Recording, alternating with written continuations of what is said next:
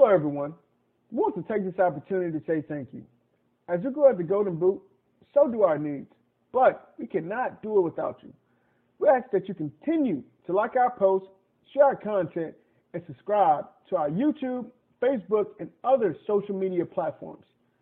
You may also visit thegoldenboot.com for the latest merch.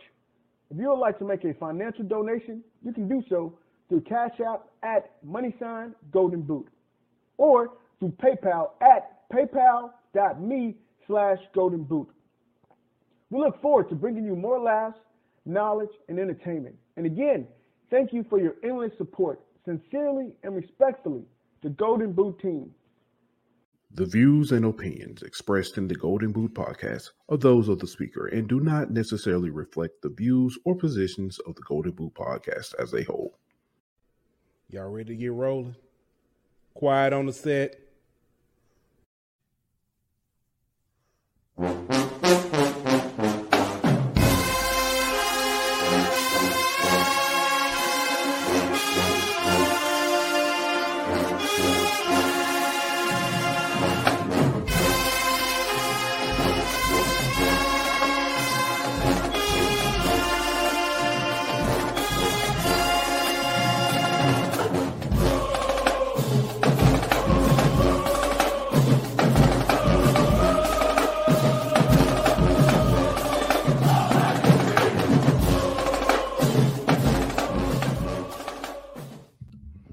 Hey, welcome back to another edition of HBCU Hour. It's your boy Pooh Bell. I got my man Ed Petty Murphy in the building. We got Daniel D. Williams in the building already with his petty. We'll get there. You know fellas, how y'all doing this evening? I'm good, man. I'm ready for this show, bro. I'm good too, man. Listen, I've been ready since Saturday. For sure. Saturday. It's a flu game for me though. I'm fighting it. I've been sweating all day, drinking orange juice and Gatorade. Playing hurt, listen. I love my kids, but they trying to kill me. They trying to take me out with this flu, man. I think it's going around, brother. I've got the sniffles myself, so I feel your pain. My kids love me, so I'm feeling good over here. They love me, Dylan.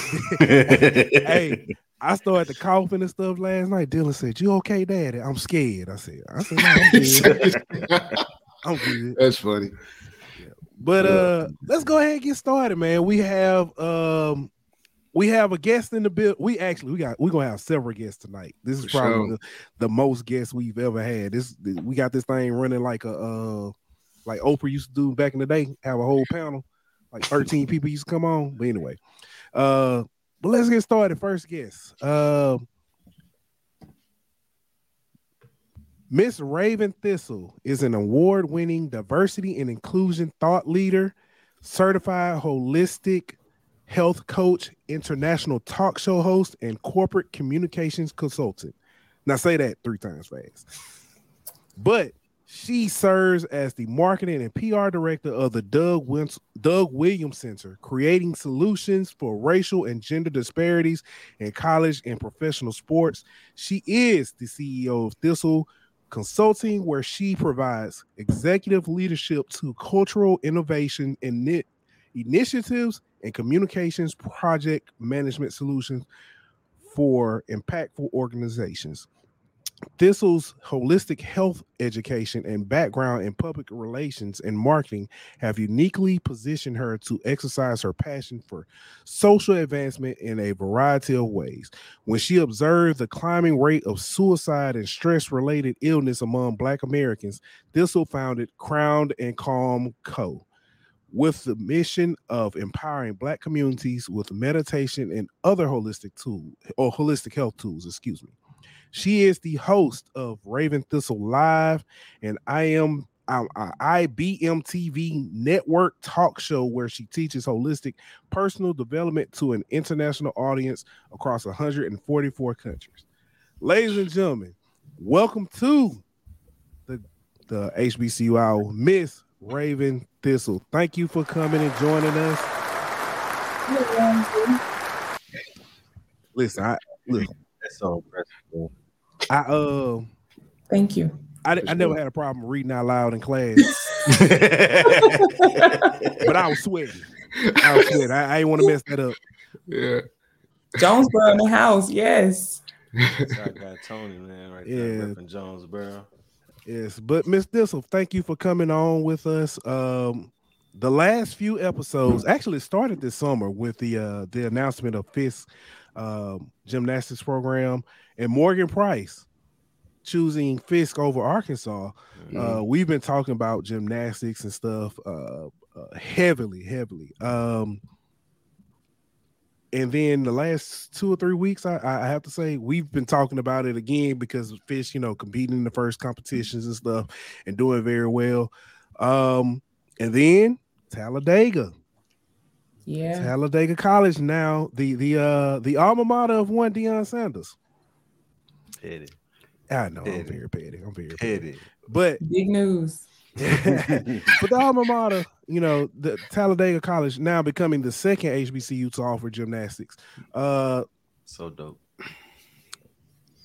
Tell us about that. Tell us about, well, let's start here. What is the Doug Williams Center and what is your role there and how did you start?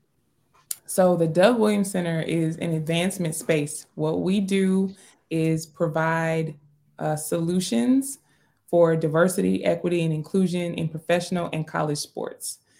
Because we're an affiliate of Grambling State University, a lot of that starts with research. So a lot of times the issues with diversity in sports is, you know, the organizations get to kind of skate by because there's not enough research to support this outcome or that outcome. Well, we create the research. And so then after working with academicians from different HBCUs and students, we include students in the research process so that way they can have published research by the time that they graduate. They get to be a part of the whole process. And then we'll bring on interns to help with the marketing and support, you know, so they get the experience and then they get to connect. We also have relationships with NFL. We have partnership with NFL. And so with that, we get to provide research opportunities where students get to present their research and recommendations to the NFL executives. They also, HBCU students are getting exclusive access to live talks with NFL executives and like, you know, cozy private Zoom rooms where they can ask their questions and network. So it's a really dynamic space because we also provide consulting to different sports organizations to help them with their diversity issues that come up. So it's a very unique type of thing that we get to do being at that intersection of like HBCU and professional and college sports. That's awesome. Yeah. Yeah. For sure. Now, and I know, of course, this conversation is more tailored to a certain subject, but I would like to come back maybe in the future and ask you about some NFL questions also and about your students working with the, different NFL executives. For sure. As well. Yeah. Yeah. Could you tell us more? Because I know you guys also partner with Brown Girls Do Gymnastics. Yes. Could you tell? And I know you may not, you know, no, but could you tell us a little bit more about Brown Girls Do Gymnastics? Absolutely. So the president of Brown Girls Do Gymnastics, Darren Moore, she is just a phenomenal person. So she was the one who really started this. We need to have gymnastics at HBCU's movement before the Doug Williams Center was even created. She was already doing that. And so when we encountered her, we were introduced to her through a former leadership member at Grambling. And he was like, Raven, I want you to take this by the horns and work with her. You know, she wants to start at HBCU gymnastics. It can happen. Let's get the right research behind her to support that this is going to be lucrative, to support that it's going to be a benefit to Black and brown girls, and also that it's going to be a benefit to HBCU. We have to prove that with research because there was nothing to show. Like, why would we invest in gymnastics? And you got to think like this is the height of Simone Biles. It was an Olympic year during that time. So it was easy to get professors interested in doing the research. It was easy to get students on board. We had a couple of professors even make it a class assignment to conduct that research, Grambling State professors. One of them was Dr. Suzanne Mayo. Dr. Aaron Livingston also supported the research. He's the lead of our research and study division, the lead academician. And so partnering with Brown Girls Do Gymnastics, we decided that Grambling would host the gymnastics conference in 2021. So we had 250 brown little girls on campus doing gymnastics. And it was amazing because so many of them, they came from all over the country. And so many of them had never been around other Black girls who were doing gymnastics. They're the only Black girl in their gymnastics gym.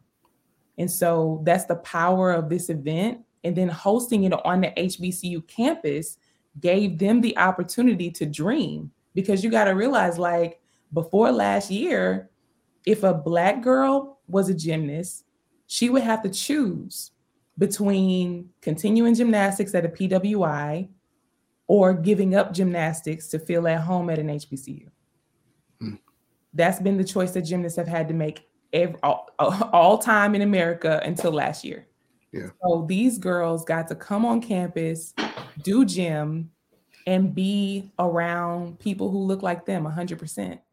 So I was a big part of coordinating the event and designing the research. And then I'm the marketing and PR director for Doug Williams Center. I know you asked what I do there, so I didn't clarify that when I answered your first question. So my main job is to get the word out and make sure that everybody knows what we're doing, why we're doing it, where we want it to go, trying to get other HBCUs on board.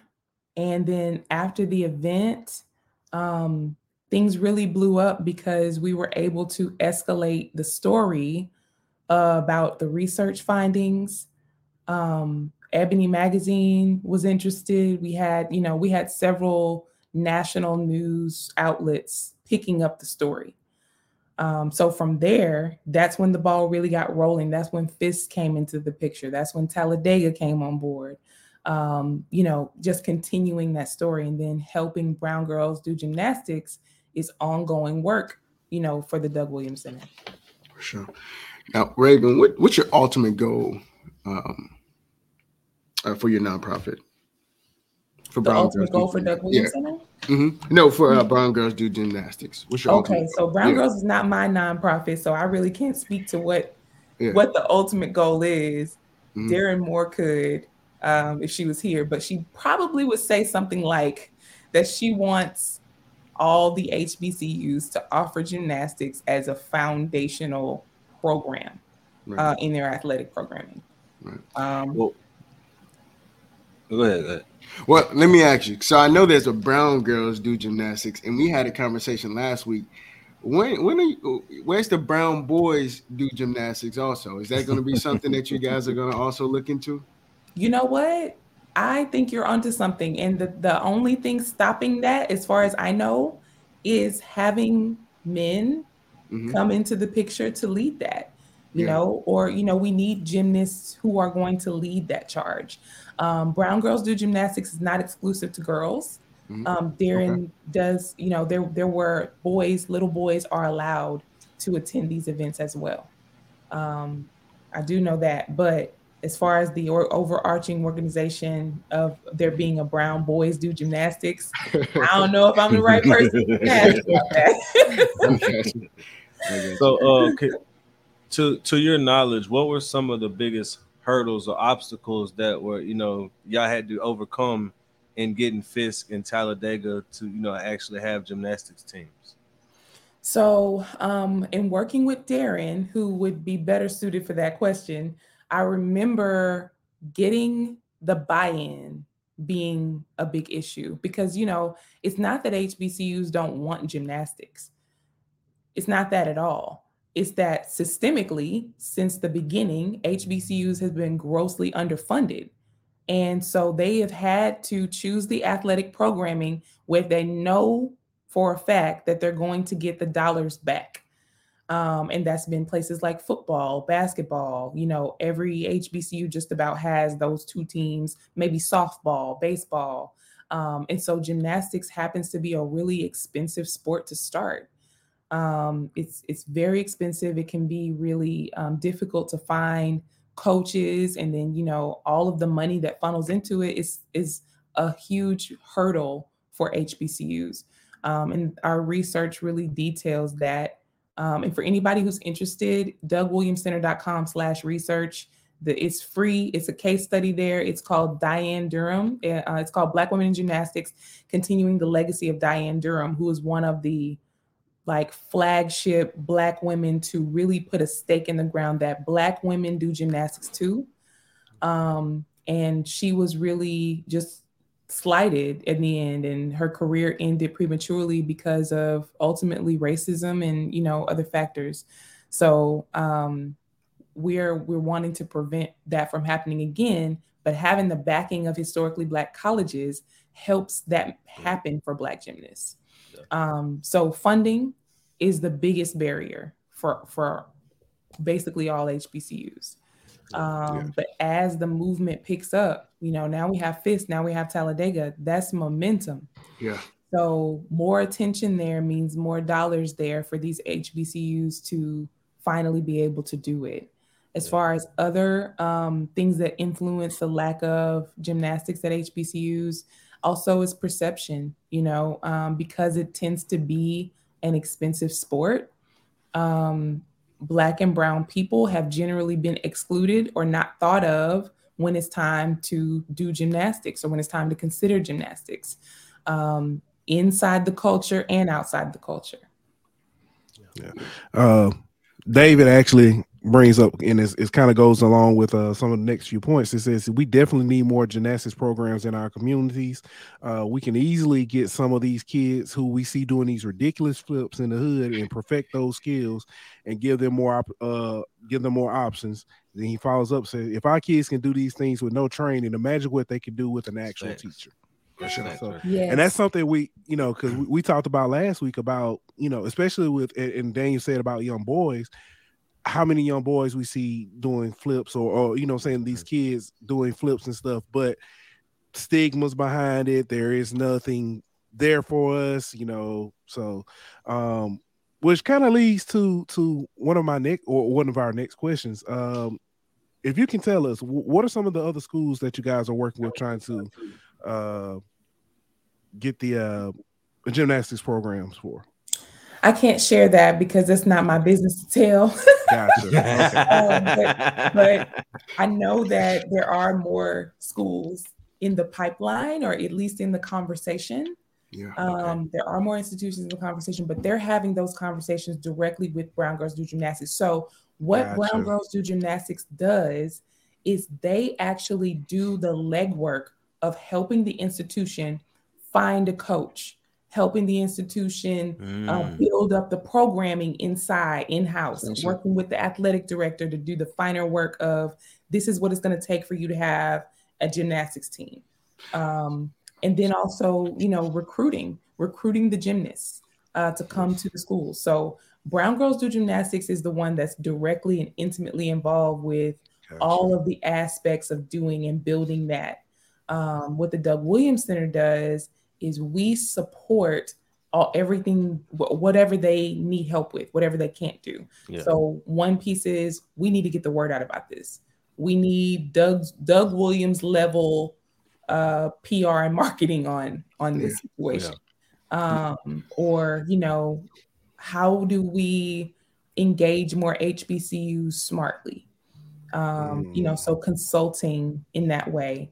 So we definitely cannot take the credit away from definitely. I get that. I get it now. Yeah. And it sounds like Brown Girls Do Gymnastics. It sounds like you guys are putting together the bones, you know, and then the programs are kind of putting the meat on, but you're giving them a solid foundation as far as finding the coaches, finding the gymnasts. So you sounds like you guys are setting them up for success. which is that's awesome. What they do. Yeah, they do. They find the coaches. Yeah. Yeah, that's awesome. Yeah. So any HBCU athletic directors who are watching and you're interested in having a gymnastics team, Brown Girls Do Gymnastics will help you every step of the way. So y'all are sort of like a liaison to Brown Girls Do Gymnastics in a sense, and help, with resources, like you said, PR, marketing, and, maybe some of the things, since they're so small and Doug Williams has the platform that he has, y'all are able to get more research and, more things like that. Y'all have a bigger network for them to kind of use those resources in a sense. For sure. And I would say we've helped them with strategy. Like, okay, I see your goal. We see that this is something that could really make a difference in a lot of lives. Sports is a way paver. Yeah. Sports creates that path for Black people, for all people, but for Black people especially. And so, how many girls don't have the opportunity, or how many young people, not just girls, don't have the opportunity. And also on the topic of Black boys do gymnastics, I have to mention that the young women having the opportunity paves the way for the young men. That's for sure. So that's coming. It's coming. It's inevitable. Black women never do anything and leave Black men behind. Never. It's never happened. That's a powerful statement right there. Never happened. That's a powerful statement. Can we clip that will be clipped and on TikTok later. I love it. All right. So why is it, and we've kind of touched on this, but why is it important to expand gymnastics to HBCUs? Whew. So one of the big things that had just happened at the time we were starting our research was a Black gymnast at a predominantly white institution in a southern state that I won't name had just experienced some extreme racism from her teammates, and it was covered up by her coaches, and she did not have the support that she needed. And she decided to transfer to an HBCU so that she didn't have to deal with the social pressures of the racism that she was encountering. And by making that choice to go to an HBCU, she was making the choice to give up her career as an athlete. Yeah. Wow. Yeah. This is one of the many reasons why we need to have all the sport availability in the inclusive space of an HBCU. It's a prime example.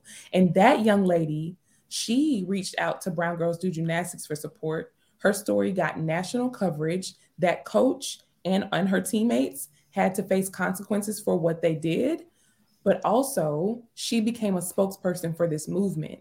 And she was actually present at the Grambling Brown Girls Do Gymnastics Conference. She was present as one of the teachers and instructors there. So she continues to be a voice for this movement. So that's one of the reasons why we need it, because if one Black youth needs it, we all need it. If she's in trouble, if she's suffering, we're all suffering and we're all in trouble. For sure. So that's a part of it. Another part of it is gymnasts are some of the highest academic achievers.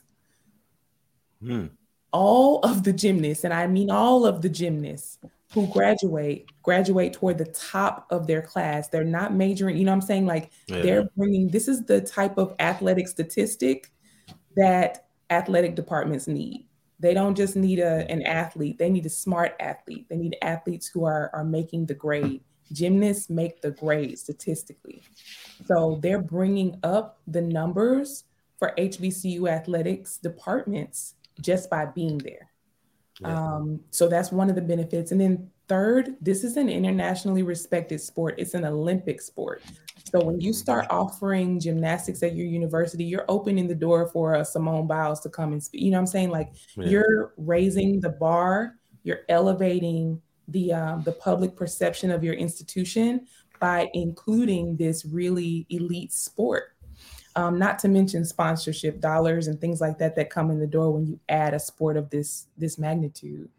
And then the last thing I'll say about why it's so important, and I could go on, is just the opportunity that it provides. I mean, at the end of the day, HBCU or any institution, but especially HBCUs, these are places where Black kids aspire to be. It's a safe place for you.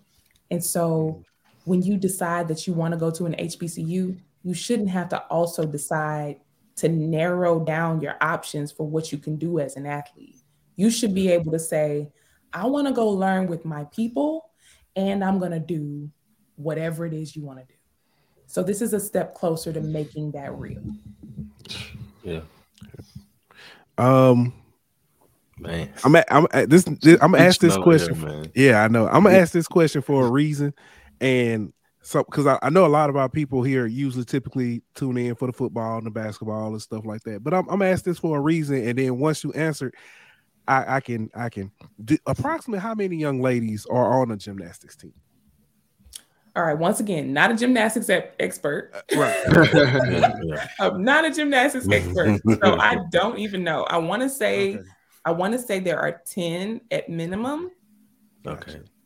But I could be completely wrong. So Darren Moore, president of BGDG, when you watch this, I'm sorry. I'm gonna go ahead and just apologize. Hey, Google. Hey, it's a quick Google search for the viewers. That's what I'm doing. Yeah. So, and the reason why I asked that, a lot of HBCUs have talked about going from FCS to FBS. With Title IX, you have to have those the same number. You have to give scholarships on the football side. You have to give them on the to women's sports as well. Adding a gymnastics program at a HBCU could do that. It's so 12. Is it 12? So then that could be another 2 sports that you can add at a HBCU to help you get to that mark. But I'm just throwing it out there. I'm just saying. Yes. I'm just saying. I don't know if a lot of people. And while we kind of veering away from gymnastics for a second, let me ask you this question. What you kind of touched on it before, but I'll let you kind of expound a little bit. What are some of the other avenues and things that the Doug Williams Center is working in and have worked in the past? Yeah, so we love supporting placement. One thing I love about working in the HBCU space is the goal is not just the graduate. The goal is not just for you to graduate, it's the employed graduate. Mm-hmm. So we love to support HBCU students as they look for internships and jobs, and then graduates as they're looking for jobs. So what we do is we partner with organizations like the NFL. They pass along their openings. Hey, we want an HBCU student to fill these roles. And then we go and share that with our network. So on our advisory board, we have the commissioners from 4 HBCU athletic conferences. So we got the SWAC, the MEAC, the list goes on. So that gives us access to dozens, hundreds of other schools. So we can filter those job opportunities through that network. So I don't know if your audience has HBCU students that watch, but if you are an HBCU student watching, go over to DougWilliamsCenter.com. Make sure you click Join the Huddle. That's our newsletter. And when you join the huddle, you will be in the know when those opportunities come up. I will personally be sending those emails out to that list of HBCU students. In addition to sharing the job openings, beginning this month, we're going to offer support with your application process, because sometimes you don't even know, so we're giving the additional support to the HBCU student and recent graduate. So we will give you coaching through the application process, interview process, whatever you need to help mentor you into the new role that you're going to be entering. And it doesn't just stop when you get hired. One of our interns, Taylor Nunley, when she got done working with us, she went on to work for the Cavs. She's still working with the Cavs. And we keep in touch. I still give her, mentorship. She will call me about any work-related things that she needs help with or support on. And that's how we show up for our interns and our HBCU students. In addition to that, I mentioned that we have a speaker series. We've also supported the state of Louisiana legislation. We went through the process of getting legislation passed that will require a Black applicant be interviewed for all head coaching and athletic director roles at Louisiana institutions of higher learning. So that hasn't been passed yet, but it was a public, a very public process that we went through and are still in to try to get that passed. Let me think, what else did we do in addition to research? So we kind of let the problem guide the work. Yeah. What's something that needs to be done? Is it something that we can support? Is it something that we can make a difference in? Right now, we have research coming out on amateurism. We are going to be deconstructing amateurism. Amateurism is rooted in a lot of things that are not really based on your skill as an athlete. That's coming soon. Right. That's Raven, if I could also ask you a question. You mentioned something earlier about mentoring. As a young Black professional, especially growing up in Louisiana, that's not too many people that we see that we grow with that work in corporate America. So whenever it comes to, especially, you've been from Jonesboro, a small community in Louisiana. I mean, did you have any mentors that helped you, that guided you as far as throughout your career? And how important is that these people that these kids that participate in your program, how important is that for them to have that mentorship? I believe mentorship is absolutely essential. And what you just hit on is major. The fact that most of us do not have mentors or really even role models a lot of time, depending on what we want to do. A lot of times because we are Black and or from small communities, we choose our role models based on who we already see doing things, not based on what we want to do. And then there's somebody that we know. Jonesboro is the big city. Jonesboro is absolutely the big city. Right? Southern classic chicken. The line Facts. You wrapped around the road. Facts. So don't come during Christmas time. Look. We choose our mentors based on who we see doing things already. Oh, Kobe Bryant, he's playing basketball. He seems like an amazing person. I want to play basketball now because that's what he's doing. And so now I'm training my life in the direction of somebody who I look up to as a person. And on the converse, it would be, I really love art. I want to be a painter. Let me see if there are painters who are doing what I want to do. And then you're led from the inside. Yeah. So that's an opportunity that's why so many of us, we follow a track because we latched onto a mentor. And then when we get down in that track, even if we're successful at it, we'd be like, well, maybe I don't know if I want to do this after all, because that wasn't coming from here. Right. So mentorship in all these different lanes, it gives us the power of being authentic. So that's a part of it. I would say for me, I didn't have mentorship growing up. I was weird. I was quirky. I was into a lot of things that I didn't really know anybody else who was into, I was into anime, I was into, drawing and, just whatever was a little offbeat. And I didn't see any Black women doing that stuff. I didn't see any Black women who were writing about the things I was writing about. Being a multi-potentialite, I'm somebody who's always had multiple passions. There's so many people like that. You have so many things that you're interested in, and it's really hard to choose a lane. Can we get mentors who are doing many things? No, I didn't have mentors growing up. Now I have mentors and I seek them out. Yeah. I actually have my eyes on a woman and I love what she's doing, and I'm going to email her. I've already got the email drafted up.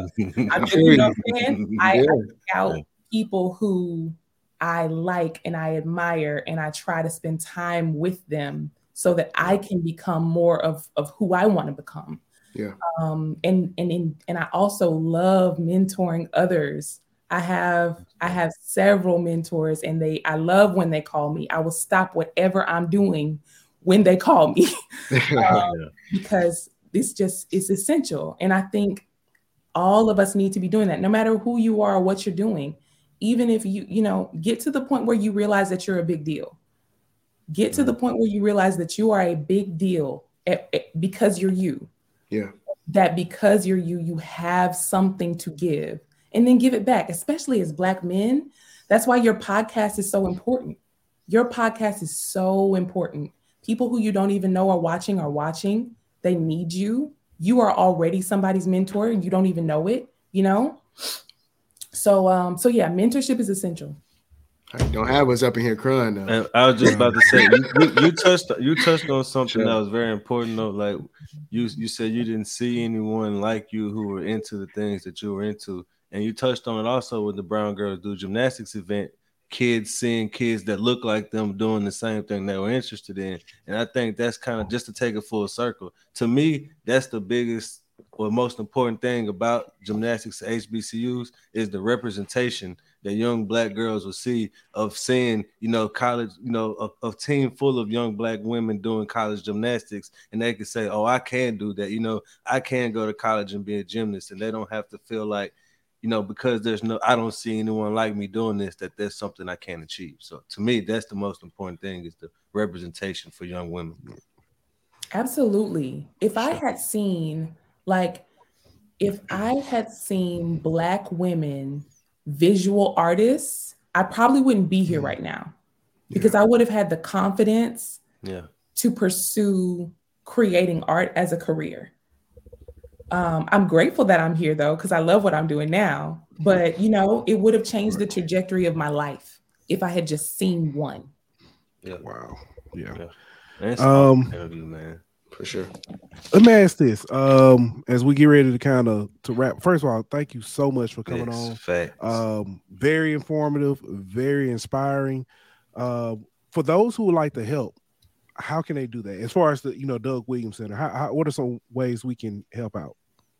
How you can support the Doug Williams Center. I love this. Nobody ever asked that. Trying to do our part too, you know. Yeah. So here's what you can do. You can go to DougWilliamsCenter.com, click Join the Huddle. You won't be sorry. The Huddle is not just a newsletter, which it is. It's a great newsletter that gives you an overview every month of all the social advancement in sports, the high points. But also you get exclusive access and first look at what we're doing next. We ask you for your opinions on what we're doing, what we're working on, what should we be working on. You get to weigh in on the work. And also you get first access to our research. You're the first person to get your hands on the newest case study. So join the huddle. Make sure that you're following Doug Williams Center on all of our social media platforms so that you are in the know about what's next, what we're doing, where we're going to be, how you can be a part of events.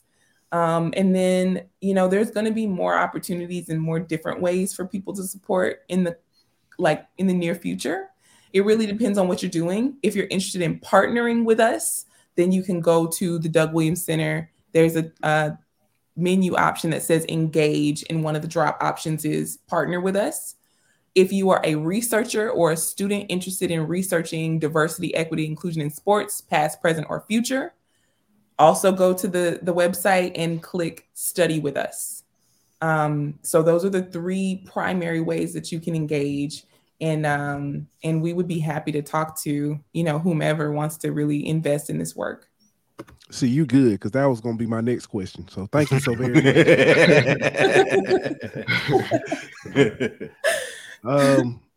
Again, thank you so much for joining us, providing us with great information. And again, very inspiring. Thanks for having me. I'm so grateful. Thank you for inviting me in. Oh, no problem. Hopefully we can do this again and kind of get into some of the NFL and, you know, non-gymnastics things that the Doug Williams Center is doing. I would love to. Awesome. All right. Appreciate it. Greatly appreciate it. All right. Ladies and gentlemen, that was our very special guest, Miss Raven Thistle, marketing and PR director at the Doug Williams Center. Thank you again, Miss Raven, for joining us. Man, right. That was great. Woo, that was informative. I was in class. Like I feel like I got preached, taught, everything, man. Hey, from my guy who acts in Jersey, this Marvin. Our Jersey, baby. Marvin, get you one of these. Said, "Dang, what jersey is that?" Yeah, that's the Golden Boot jersey, man. Hey, this I had to get you one of these. Yeah. All right. Let's see who else. Aunt, you got a special message from my niece. Said, you need to read her message. Hey, yeah, Daddy. My baby told me to tell Pooh Bell and Daniel that she's selling chocolate bars for school, and she need y'all to send her some money. I'm on diet. Gotcha. You ain't gonna eat it. Just send her the money. I got you. All right. We got our other guests backstage. Let's go. I'm gonna run through these basketball real quick, so we can get to them. In the SWAC, Southern still undefeated and leading the conference. In the MEAC, Morgan State only undefeated team in competitive MEAC. Well, yeah, so Prairie View women ended the Jackson State streak at 34. Jackson State had a 34-game SWAC streak. And they took them out. Jackson State bounced back very quickly the very next game and blew somebody out by I want to say by 34. But the next game for Prairie View and Southern, wasn't that the women? Wasn't that the next game after that? No, I'm talking about the next game for Jackson State. Oh, you said for Jackson State. I got you. Yeah, next game for Jackson State, they got they beat somebody. They said don't do. But all right, folks, I know that ain't what y'all here to talk about. Let's go. So let's go ahead and introduce our next guest. Let's do it. Coming to the Golden Boot HBCU Hour for the first time. We have Mr. Jerry W. Jones, no relation to that one. And then welcoming back, we got our cousins. We got Dave from Down South Football. And we also got our man Renaud from Down South Football. Fellas, welcome back. We in this thing. Yeah. What's going on, man? All right. How y'all doing? Hey, man. First of all, let me come on. Let me just go on complain off the top. Oh, Lord. Let's go on and get it. We might well go on and get it started. You know, Renaud clearly had a photo shoot with his people. He had the mark with the blazer. That's okay. Pooh, cuz I got so covered. Dave, I'm gonna tell you how bougie Renaud is. I said, wow, this is about to get started. Okay. I picked out a picture. You know what I'm saying? Nice picture. I had it laid out. He said, the lies start already. Okay. He said, I don't like that picture. Said, you lies. We doing the lies again? I'm seeing what I want. Oh, man. It was them glamour shot pictures. I'm talking about, I had to take out, it was some clouds in the background. It was some flowers. That's why I can't use this. I had to take all that out. That's why I had to cut out. But you can't be lying on this good Lord day like that, man. You can't be doing that. You can't be doing that. Tell no lies, dog. Oh, man. So, hey, then we got the Peabody legend, Mr. Jones. You know, you really went back when you said Peabody. Lord, you way back. Yeah. All right. Oh, you know me. Most people don't know I graduated from Peabody. Yes, sir. Yes, sir. All right, fellas. Now, it's some very interesting and a reason why we got everybody on. Ed Reed made some comments that kind of brought shockwaves to the HBCU community. First, let's play Ed Reed's comments. Prime was not wrong about what he was saying. All y'all out there with y'all opinions, full of crap, don't know shit. But needless to say, I just pulled up to work.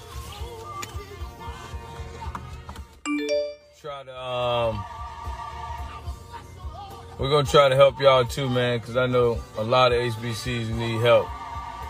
I'm just here to help here first. I see it all too clearly.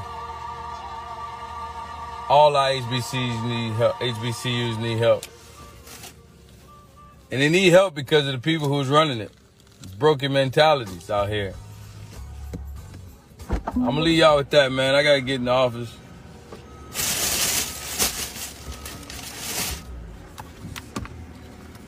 I hope y'all be blessed out there.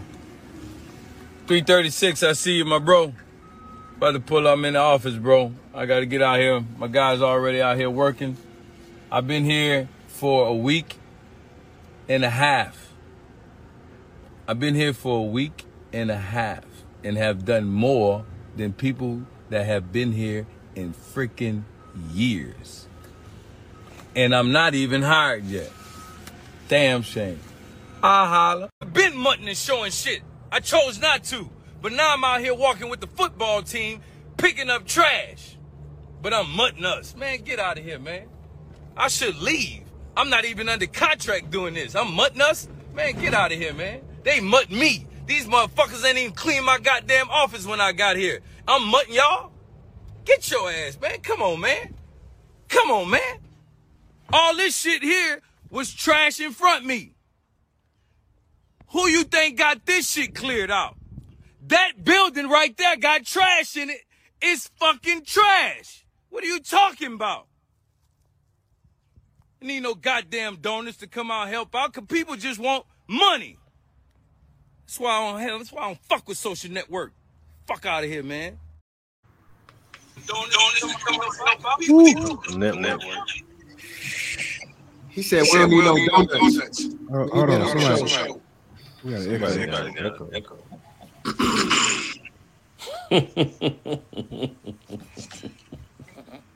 All right.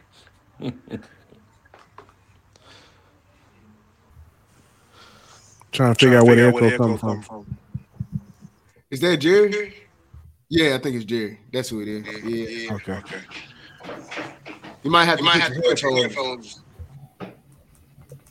Okay. Yeah, we lost your video as well, Jerry. Yeah. So that was Ed Reed. Since then, we've had Eddie George and Coach Tamika Reed say something kind of different. Let's hear from Eddie George first. And the bigger issue, the school is fighting is the money that's owed to them from the land grant money that's been owed to them for the last 50 years. And that's something that can be a huge shot in the arm for our institution. And we have to be responsible enough to then take that money and put it toward infrastructure, put it toward new buildings, put it toward a robust endowment that can continue to build, to grow, and to set up other funds that's going to deal with the maintenance and the everyday use for our student athletes and to bring in the talent and teachers where we're well staffed. So there's an opportunity there. Tennessee State has the bones to be a great institution, but now it's time to go from good to great, to eminence, to being exceptionally great with those opportunities, with those funds, and so forth. So that's what I'm fighting for right now. That's what I'm fighting for, to eminence, to be exceptionally great with those opportunities.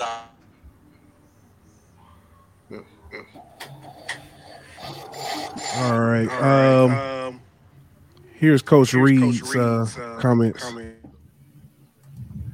Coach Reed, Tamika Reed from Jackson State basketball team, she said, coaching at an HBCU is not for the weak. You're going to fight battles internally and externally. And if your program experiences any type of success, it will be even harder. I chose to come back for the fight. To truly even the playing fields and do something that's never been done. Somebody commented back, said, why does coaching at HBCUs have to be an exercise and sacrifice and accepting lesser than? No student should have to live in moldy dorms, not be able to access a clean dining hall. No coach should have a filthy office. Why? And Coach Reed replied back, I can't speak on that.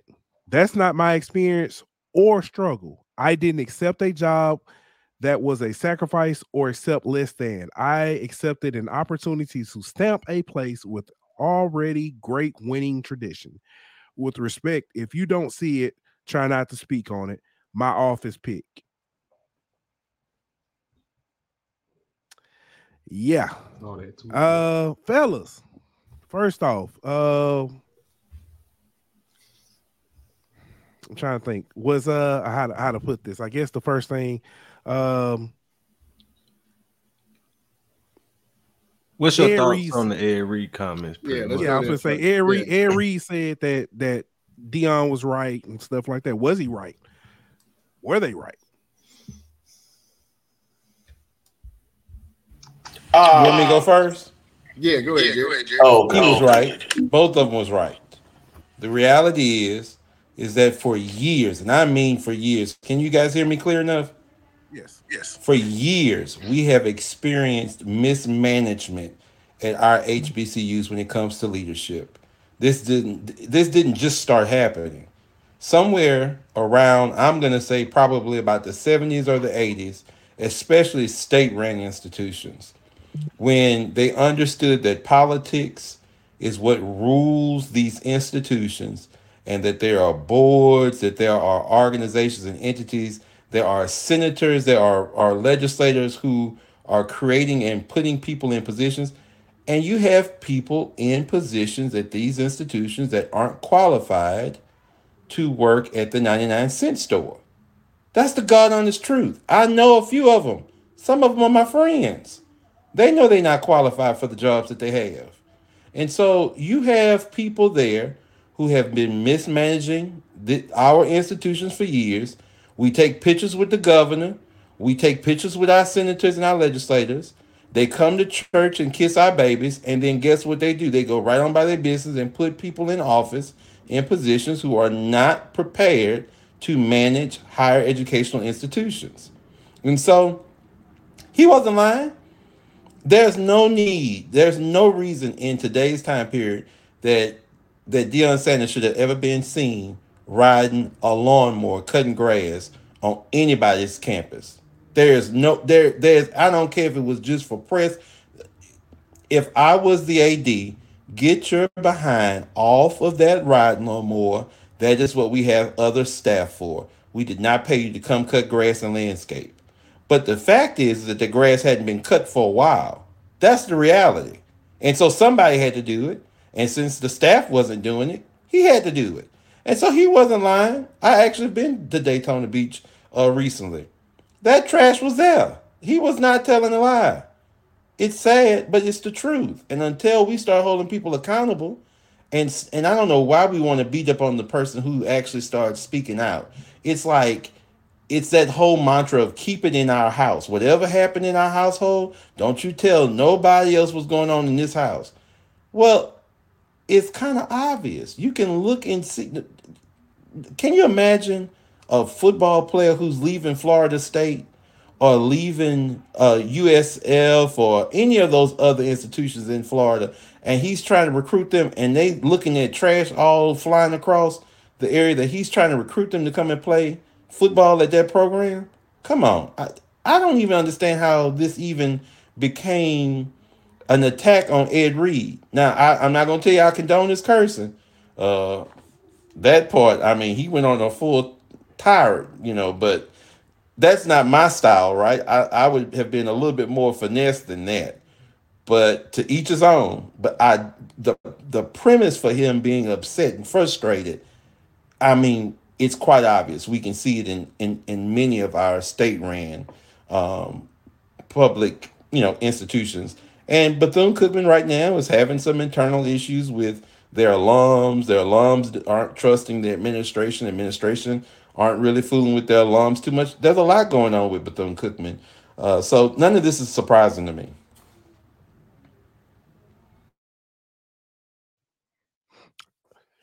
Excuse me.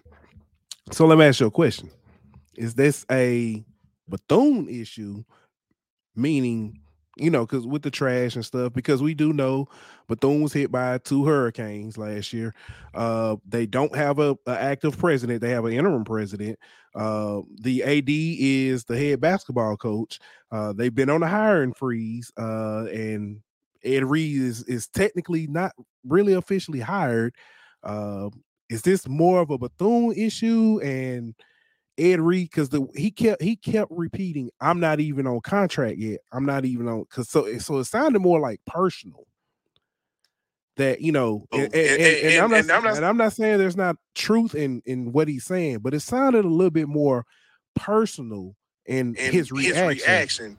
So is this more of a personal Bethune issue or what?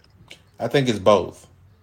I think Bethune went out there and put social media information out there that they were closing a contract deal with Ed Reed, and this happened right after Christmas, and everybody got excited, right? This was Bethune-Cookman probably had more people follow they Instagram and social media. Probably half of America didn't even know Bethune-Cookman existed until this came out, and once that came out, everybody kind of said, "Let me go check out this institution in Florida."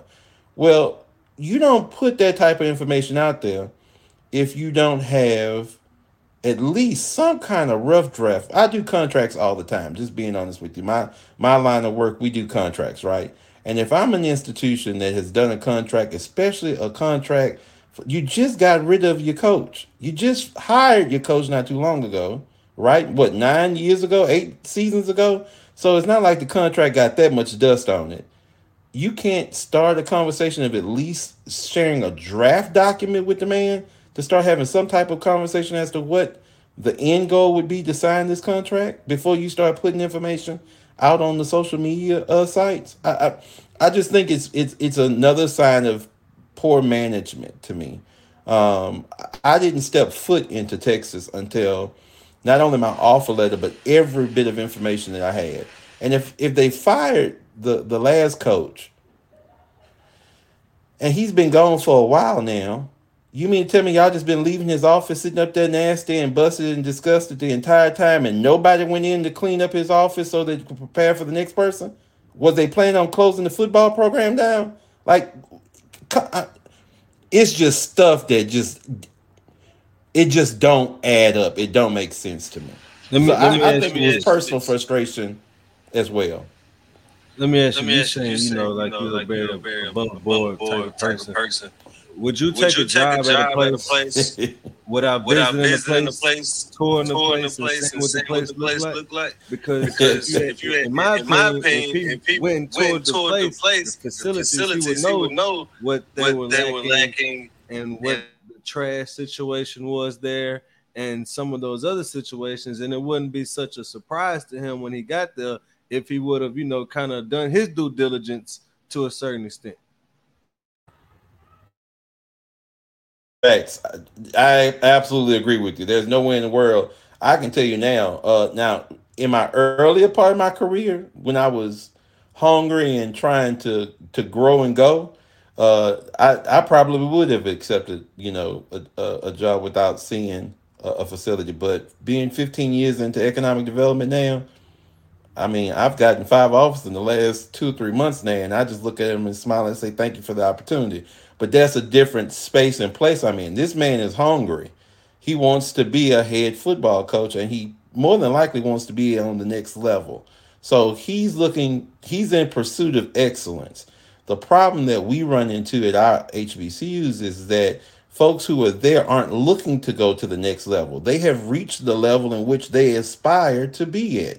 And so it's almost like somebody driving on an interstate, and you got somewhere you need to be, and they're in the left-hand lane, and you're trying to get past them because you got somewhere you got to be. And what are they doing?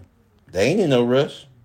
They just driving in the left-hand lane. It's the same situation. You go to a school, and you're expecting them to have everything ready or at least be excited and engaged about it, and they're looking like, "We're going to be here when you leave because we was here before you got here."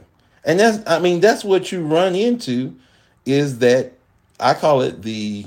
the way, right? It's the nature of the beast. And so a lot of these big name athletes and sports folks who want to become coaches at HBCUs, they're gonna run into that.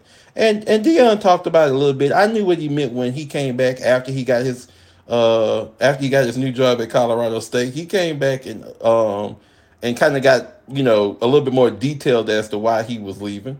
If you're being transparent about how things are ran and operated at HBCUs, you knew what the man meant. Now, you might not have liked the fact that he added our dirty laundry to the world, but you had to know what he was talking about.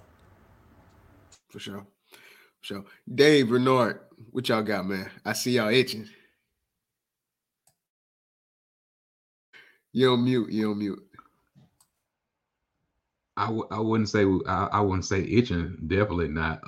I will let Dave go first though, because I think Dave is gonna say something. I appreciate it. I appreciate it, brother. Mr. Jerry, I thoroughly enjoyed your soliloquy, and I disagree with 85% of what you said. And here's why. I love it when people disagree with me. I really do. I don't get it that much, except for my wife. And here's why. Let me start with what I do agree with you on. I do agree with every institution has their issues. I do agree that Ed Reed office should have been clean. I do agree that if that trash was at Florida State on the ground, it wouldn't have been there. I do agree. Now, here's the issue with some of this stuff. When you talk about airing your dirty laundry, to the people that are not in the know, it makes it look or give the illusion as if HBCUs don't keep clean campuses. To people that's not in the know, you know what I mean? So when you go on a national stage, like a social media is worldwide, oh, I don't pick up trash. Well, I know one institution that's up in Normal, Alabama. We have it's as clean as you're going to get. They cut grass every goddamn all day. So with the Deion, Coach Mike ain't going to be on no doggone lawnmower because they do that. So I guess the thing is that the problem with airing it, some of the stuff is isolated. Yeah. I had an issue with him saying Deion is right, because is he right or is he wrong? I'm not saying Deion was wrong, because every school has its issues. I just did a quick Google search. Western Connecticut State, president since 2015, stepping down because of allegations of financial mismanagement. Corruption allegations at Oral Roberts. Okay. Roxbury, never heard of it, Community College, president stepping down. Quincy College, Liberty University. So I could go on and on with mismanagement or dirty laundry, but guess what? I didn't hear nothing about it, right? I didn't hear nobody on Liberty social media saying, hey, our president doing all this, that, and the other. So does it happen? Heck yeah, it does. That's back to the 50%, Jared. I agree with you. So yes, it does. I think it's all about how you handle it. And I'll leave it right there. To start off, I will say that I think Mr. Jones did an excellent job presenting everything that he said, and in his line of work, 100% exactly, he's probably right. The problem that we're dealing with right now, when we're talking about the state of a lot of HBCUs, is that a lot of our people deal with social media. They deal with narratives. They deal with things that doesn't need to be handled outside.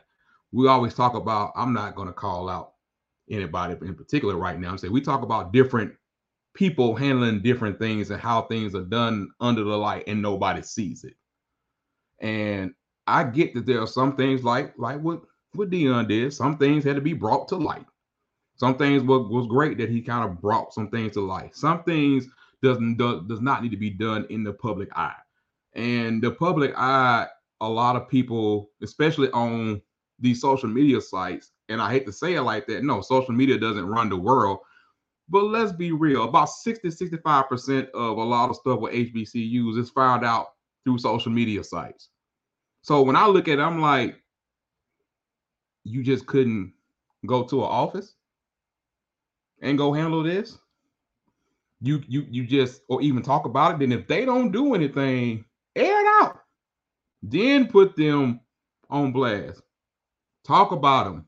Bring it to the forefront. It's kind of like what Coach Reed was saying. It's like, look, man, we know there's going to be some struggles, and we're trying to get there. And I'm with you. Some secrets in family let it be known. Let's talk about it.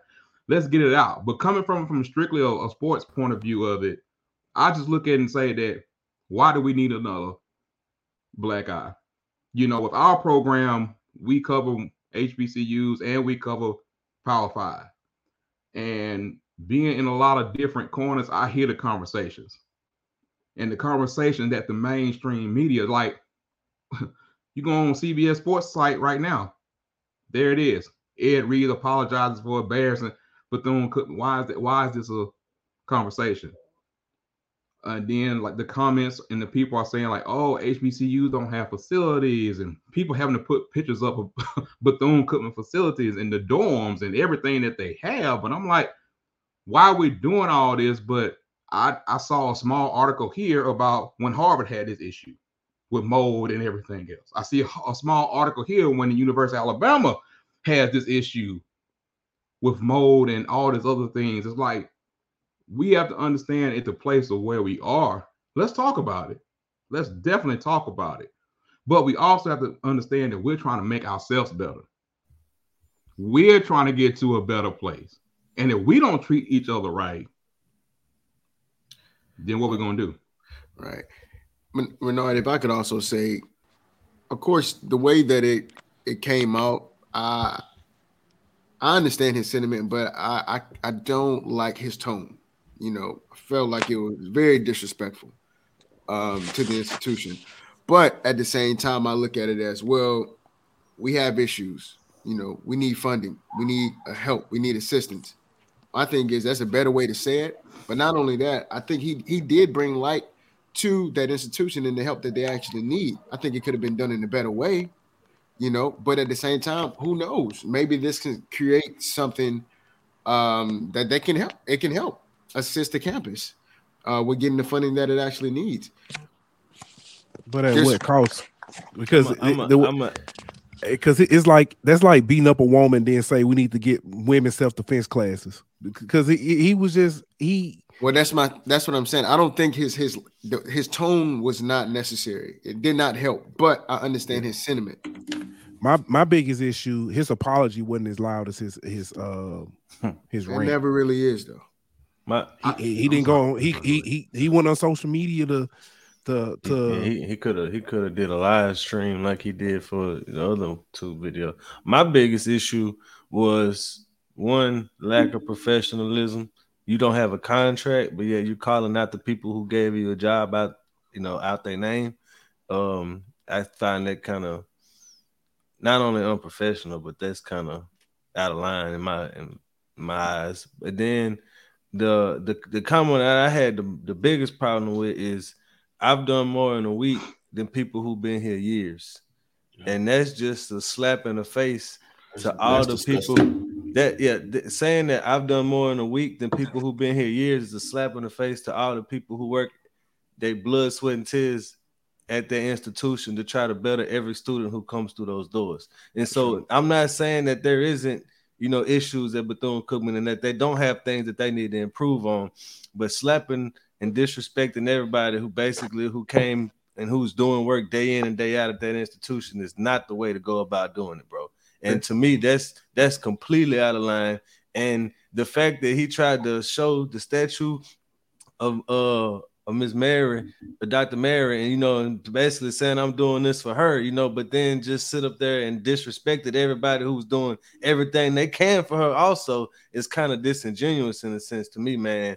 And I understand that he did have a point to a certain extent. Some of that could have been cleaned up, you know, and it could have been handled before he got there. True enough. I'm not disagreeing with that, but there's other ways he could have handled it. He could have been more professional, and he shouldn't have disrespected the people who work tirelessly at that institution. I mean, you got an interim president who basically you saying you done more than him, and he had to deal with 2 hurricanes since he's been there. You know what I mean? Like, I feel like I understand what he was trying to say is I'm out here trying to put in work, but you don't got to put the next man down and try to prop yourself up, especially when you don't know what the next man has been doing for years before you got there.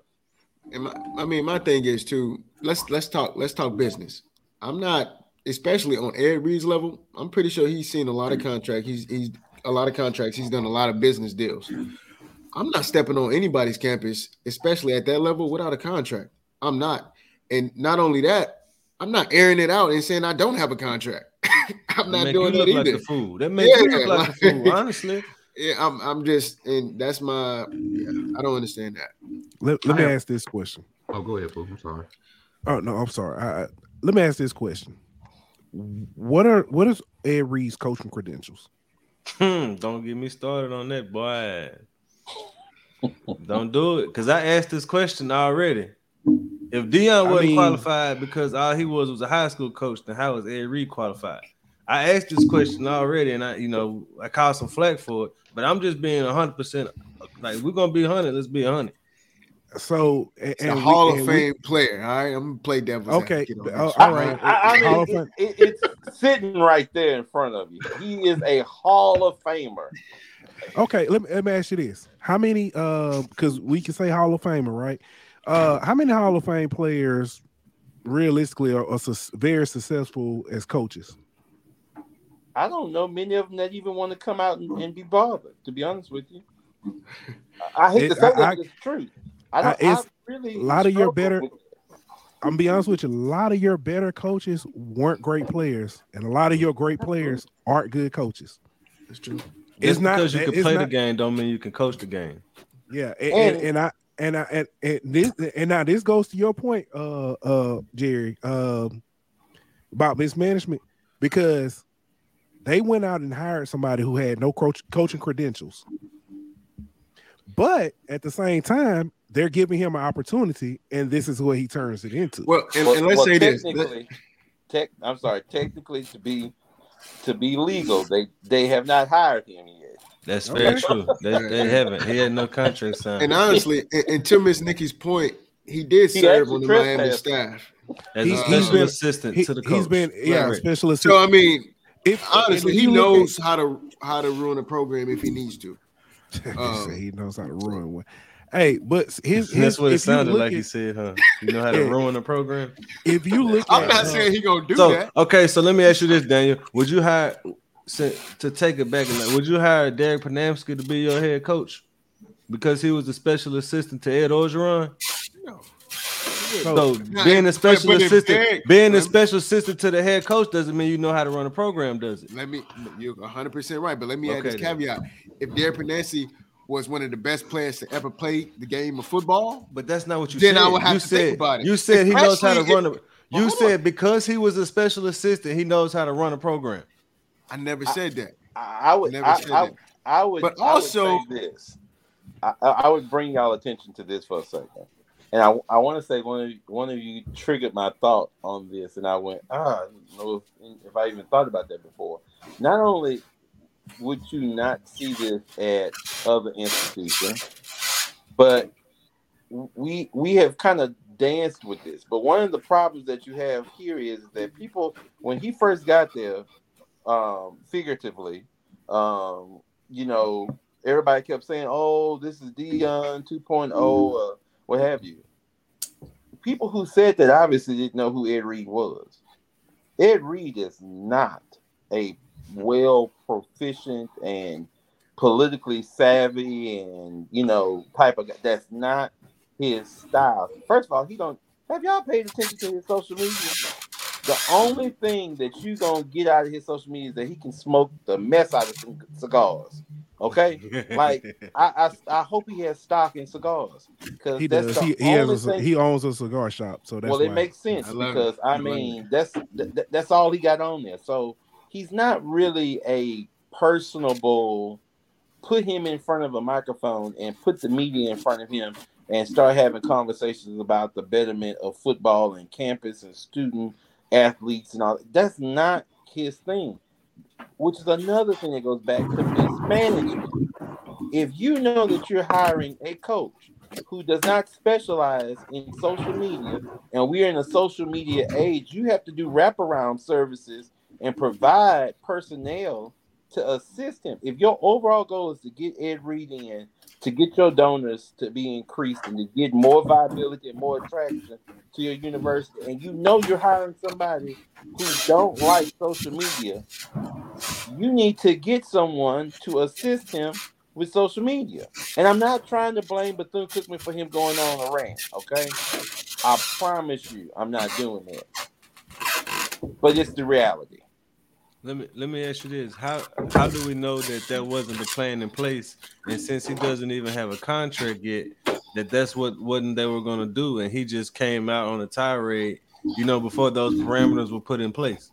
Well, I know for a fact that Bethune-Cookman either allowed their PR people to go on a long vacation from Christmas to New Year's, because as a person who's not even fully in a PR role would never put out on social media that I'm in a contractual conversation to hire somebody. For sure. That's right. And just leave it at that. That's the last post I believe they can make. Like, this, it just don't, it's nothing about it that is, it was operating at even this part of a level, right? It don't even, so let alone up here, it just, it's not, my wife would say it's not giving. It's just, it ain't doing it. It's just, it ain't doing it. Yeah. And let me also say this too, like, not to say anything bad about Bethune-Cookman or anything. He was that 10th option. It's not like he was that first option. You well, that's something about Ed Reed too, huh? Wait. Exactly. Wait. Now that's impossible. That is impossible that they reviewed 10 other coaches before him and that office was still dirty. No, it came out that they offered or reached out to 10 other coaches, and all 10 turned down. The facilities wasn't clean then. Was all the staff in there trying to conjure up who was going to be the coach? Y'all quiet on me. Y'all done got quiet. I'll say this, because I was listening to HBCU Nightly. Shout out to the to those guys over there. And they were talking about this, and some of the people were mentioning, and it was a lady came in, said she was a principal. And when she walked in, her office was dirty. And she just went in and cleaned it up because it wasn't that big a deal. I get it. I've been promoted, and I went to a different location, and I walk in my office and it's filthy. I mean, it happens. Yeah. I mean, but I understand. I mean, this we're talking about a Division I football program at the same time. But did you throw a tirade? To myself, no, he was happy to get that job. That is true. So as somebody who had went to multiple institutions trying to get a head coaching job and had got turned down, but finally got a head coaching job, why wouldn't you just be happy to have a job? You know what? No, the another part of this too is that the guys that we're dealing with, we're talking about NFL guys, Hall of Famers. You think about the schools that they attended, everything was kind of laid out for them. Yes, sir. They leave there, go to the professional, everything laid out for them. They got $1 million in the bank. So pretty much what is he really doing for himself, really? I mean, I don't know him personally. So, I mean, I'm sure he has some assistants somewhere doing some things that he don't do. So it's probably a little bit of sense of entitlement there. I would say that. Whether rightfully or wrongfully, I don't know. But, yeah, I think that's kind of what you're dealing with. Because if you're dealing with just a normal up-and-coming coach, man, he ain't worried about that. He finna go get some Clorox wipes, some Lysol, some Microban, and we finna go ahead and clean this office up. Hey, he about to go get a poster and hang it on the wall. He ain't worried about that. Mama, we made it. We here, Mama. Exactly. Look, we made it. And let me say this before I forget. Alabama A&M is one of the most pristine campuses I've ever seen in my life. Mm-hmm. Do you hear me? I don't know if they get out there and cut grass with scissors. He said they cut it every day. They cut it every day. My microphone went out. I was over here amening when you said that. That's you can't even see. I literally said, how does the trash get picked up after the tailgate? Who does that? Like, it's pristine on that campus. So it is not every campus, right? But I definitely say it is what he said and what Deion Sanders said definitely does not transfer or relate to Alabama A&M campus at all. That's true. That's true. And I think that's another my bad, Renaud, but no, I think that's another problem of what Ed Reed said and some of the comments that Deion Sanders said was that it kind of put a generalization on all right. HBCUs as right. if this issue affects all HBCUs or if mismanagement of funds happens at all HBCUs. And I'm not saying it doesn't happen some at some institutions, but the problem is when you start making generalizations is you start lumping in innocent parties into the false accusations. And I think that's kind of what damage is done because to the outside world, there's no difference between Southern University and Bethune-Cookman. Or Jackson State and Grambling State University. You know what I'm saying? So whenever you start lumping in all these generalizations, okay, well, Alabama A&M is no different than North Carolina A&T. You know what I mean? In their mind, whenever it couldn't be further from the truth. You know, so I feel like damage was done whether he knew it or not just by the way he said those things and kind of made it lump all HBCUs together. But that was by design. I hate to say it, but it is by design. They know who their audience is. Their audience is not us. Yeah. And I'm going to just put it like that. We are not their audience. Is it for money, you think, Jerry? Huh? Is it for money? It's not just for money. It is what I call narcissism. It is, I am here to help people. Yeah. And is it the savior complex? It's the savior complex. It's definitely a savior complex. Because that Bible verse came out right before that. If you looked at his thing, that Bible verse came out. Yeah, the Bible verse came out about him being here, you know, I'm doing the Lord's work. You know, all that. It's the same blueprint Deion put out, man. Listen, our good friend LeBaron said, when they bring Jesus and God in it, that's a red flag. I get nervous. And look, I was a junior deacon back in my adolescence days. But whenever somebody bring up the Lord, I start looking over my glasses at them like, wait a minute. I'm about to get robbed. Hold on. Wait, something ain't right. Look at my wallet. I get nervous. Yeah, I totally agree. And Jerry, I will say you up to 25% of the things I agree with right now. So we're moving in the right direction. We're moving on right up, direction. Huh? Oh man, we're gonna get 50-50 before we leave here. Jeremy, at home, I'm always wrong, so I'm excited. I'm at 25%. Gotta go tell my wife. But piggyback on something like we talk about like the outside perception and everything that everyone is speaking on, but I mean you can even start with the hat that Daniel got on. Everybody talked about that forever and ever and ever. Lord knows we got videos with 150, 200,000 views just strictly off of us putting that up there about what Coach Robinson had to say. Like you said. I want your apology to be allowed to madness. And there's people today still commenting on that video saying how wrong Coach Robinson was and Deion gone. Yeah.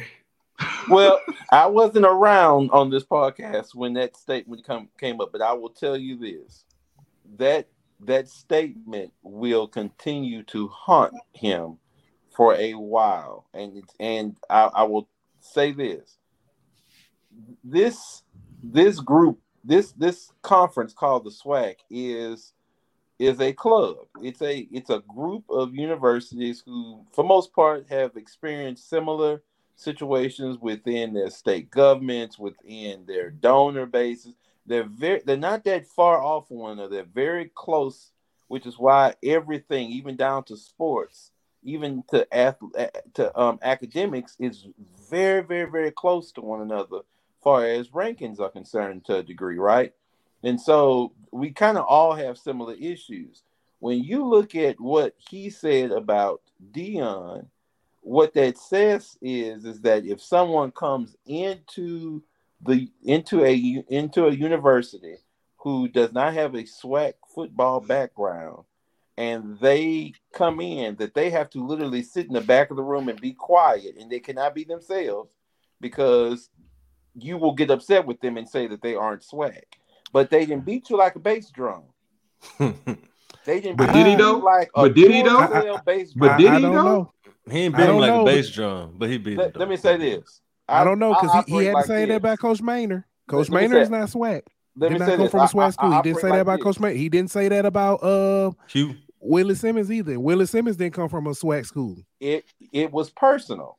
That's the truth. It was personal. The man just didn't like how cocky and arrogant Deion is, and so he lashed out in an emotional situation and said, "You ain't SWAC." And get this. Can I say this? All he did was say what the other coaches wanted to say, but they didn't have the gumption to say it. Now that me and you agree with, because we felt that way. They would never say it. And he was in passion, got angry, and said, "The hell with it! I'm going to say it." Pooh, Pooh Bell. Aunt, y'all was with us at SWAC Media Day. You know how it was. You know what the vibe was when we were sitting in there. And then we was able to talk to everybody. And then here comes when every other, mainstream reporter comes in, they ran right to that table. Yeah. And there was even some coaches then who spoke about it. But at the same time, I still say that Coach Robinson is getting a bad rep about it. Fine. But what he said, everything he said is not wrong. Maybe the manner that it happened, but everything he said is not wrong. That was just my biggest thing about it. I'm like, well, maybe it could be right, but that's not the way that situation blew. That situation blew was like Deion was the gospel, and you not. Yeah. Like when you the gospel is gonna be a problem. Yeah, I'll say this. I don't think necessarily that statement. Well, let me say it. In a way, it does apply to everyone who didn't play football in the SWAC. You're correct, but I don't believe that's how he meant it. I believe he meant it as there's other people who didn't come up and play SWAC football, but they didn't come in the house and start saying, "Hey, your dishes ain't washed. You need to take the trash out. You got dirty clothes." You know what I mean? They just came in and sat down and be quiet about what was going on, and not saying that that's right or wrong, but in a way. You don't disrespect it. You know, when you were brought, you like you say, it's a club. They invited you into their club. Don't come in here disrespecting it. You know what I mean? Not saying you can't point out what's right or wrong, but you come in there trying to make it yours in a sense and try to change the whole thing into your club. And not every coach is doing that. Not every coach who isn't SWAC is doing that. So and you know that statement doesn't apply to everything, right? To everyone. Let me say this too, also, especially whenever you come into a room that you've never been before, you don't come in live. You know what I'm saying? You come in with your head down, ready to work. That's how you get your respect. That's how you earn the respect of everybody on that campus. So the fact that he came in that way, he probably lost 80-90% of the room anyways. Yeah. So it's going to be hard for him to get anything done at Bethune, just being honest. If they decide to keep him, if they decide to do a contract, they ain't got no choice. Like what you at this point, it's a bad look for both parties if he's not the coach there.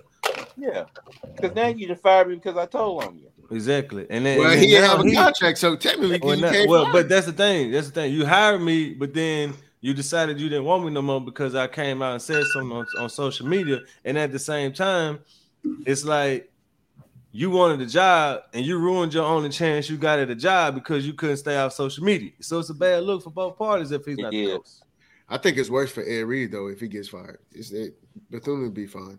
No, I don't know. Not if they had 10 people turn him down already. No, they won't. They won't be fine. And guess what? If anybody's gonna be fine, he's gonna be fine. Because guess who's gonna take him right on back? Miami. Thank you. He's going right on back to Miami.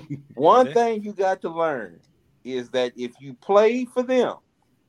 I don't care how far you go in life and how far away you stray away.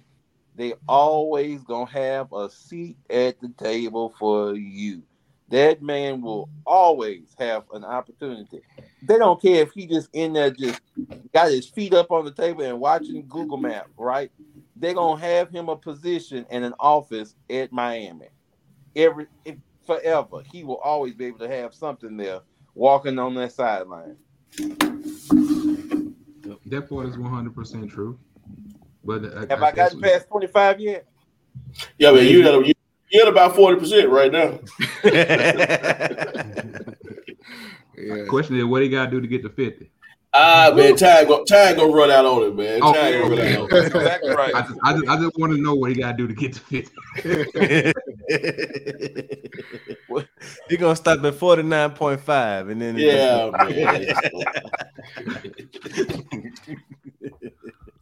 So, I guess I asked, what can be done to salvage this relationship? Win. Facts. Yep. Facts. Winning solves all everything. Problems. Okay. True. That's the magic elixir right there. But here's the thing. I think he's so far behind the 8 ball. That's if another he wins, it won't be this year. Yeah. Yeah, it won't be this year. Yeah. He just can't be like another school I know that's 2-9 this year.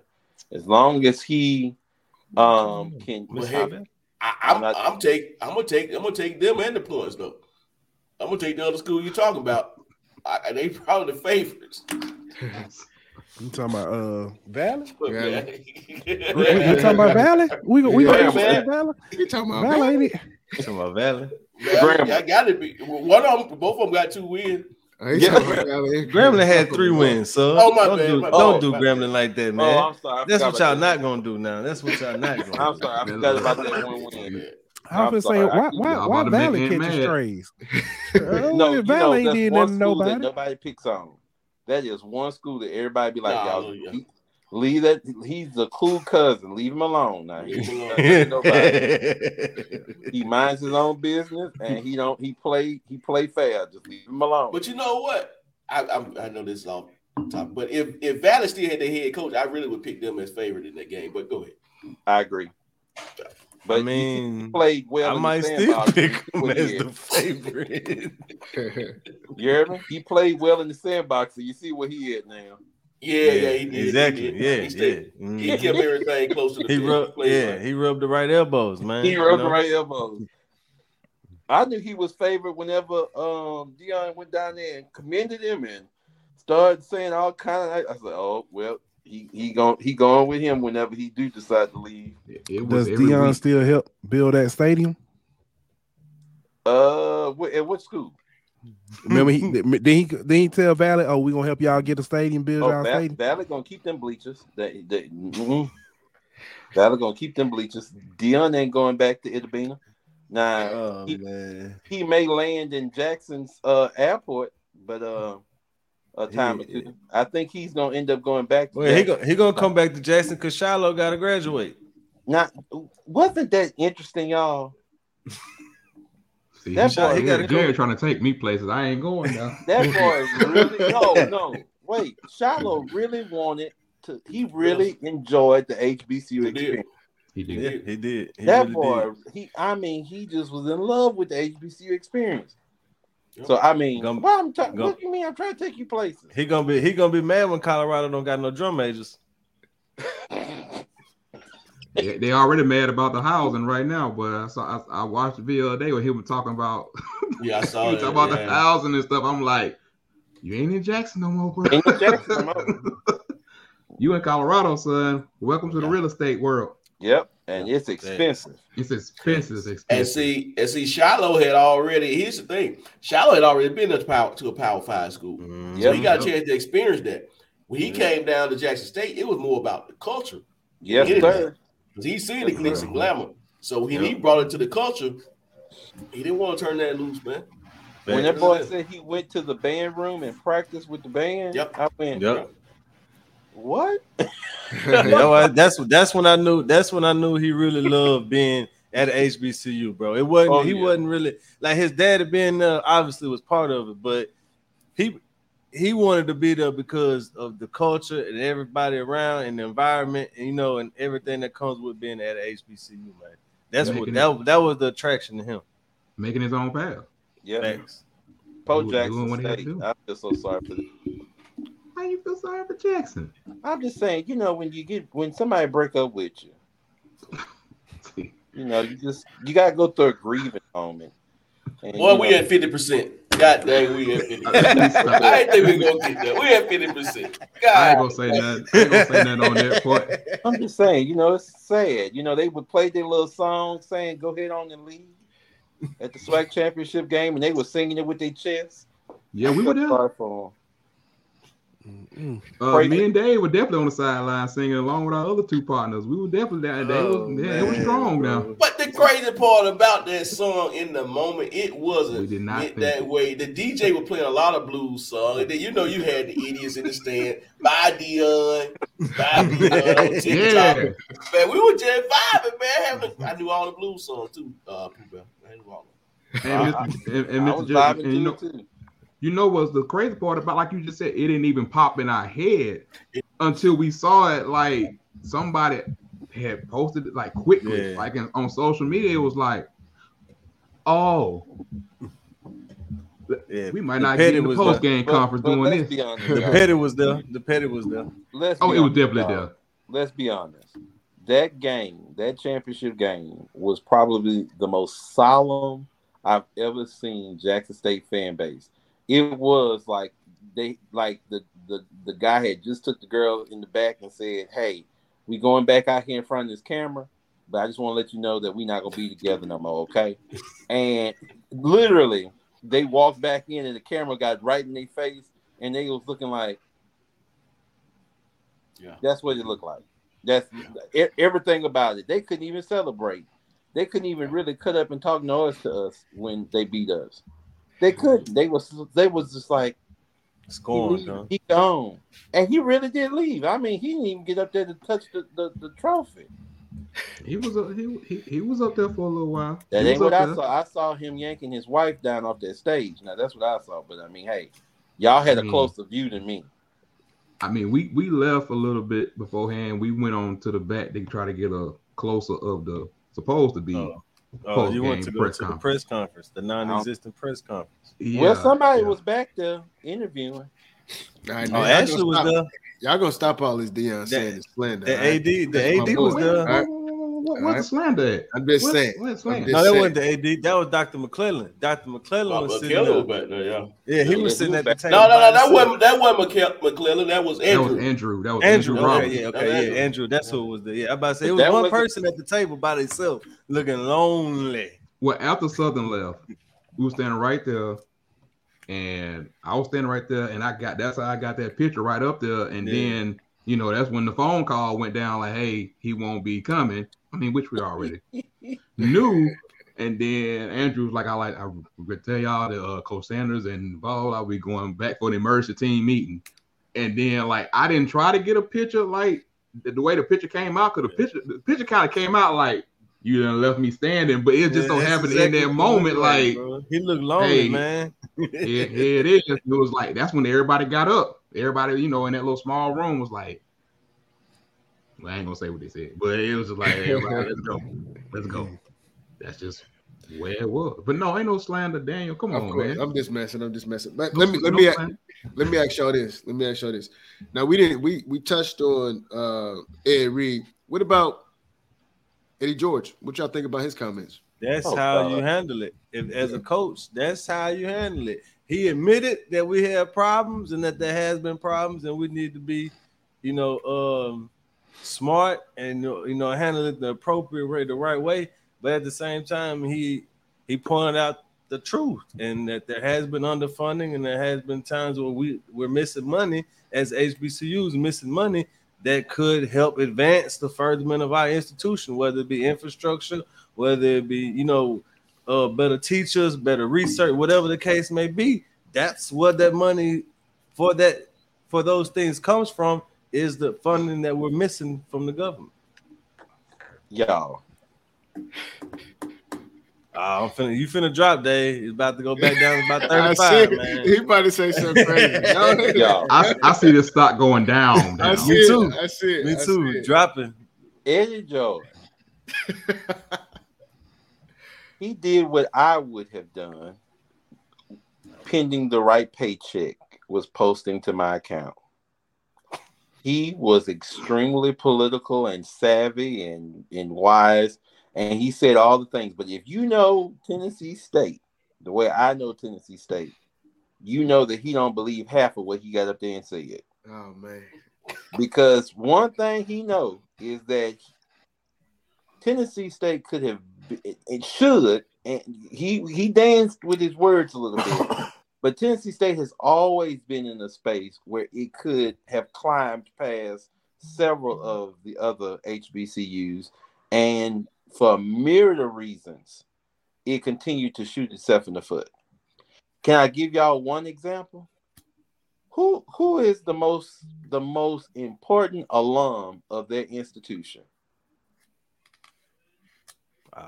Tennessee State. Oprah Winfrey. Yeah. Why is that? She's the bigger donor at Spelman. I got all the time in the world. My wife don't expect me to come from downstairs for a minute. Y'all explain that to me. You got me on that one. I don't know, man. You get where I'm going. The woman graduated from Tennessee State University, okay? So you got to ask yourself a question. If she graduated from Tennessee State University, what's going on? Their relationship. Thanks. There you go. So they've had a history of shooting themselves in the foot. Yeah. So Eddie George, he said all the right things. Eddie George said, "They're politically correct." What you say when your woman is in the room, and I'm gonna leave it. You don't think he believed it? I believe was very convincing. Half of what he said, and if his direct deposit posted today, and it was made today, I believe he believed 56% of what he said. Can I just say what I was told one time from someone very connected? If a coach is breathing, he lying. You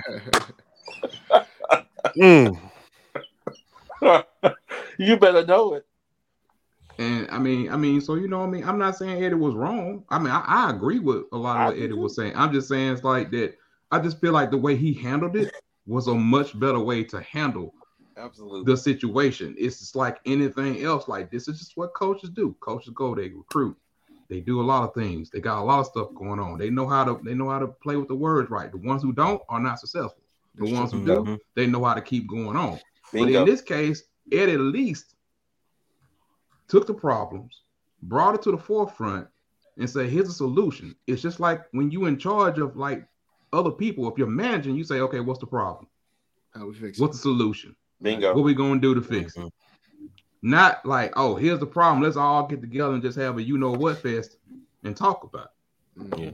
And that was the issue, I think, on the other side of what we were looking at was like, okay, we're just going to sit here and talk about all this stuff right here. And then you're going to further bring down the narrative of that, hey, these HBCUs not doing what they need to do.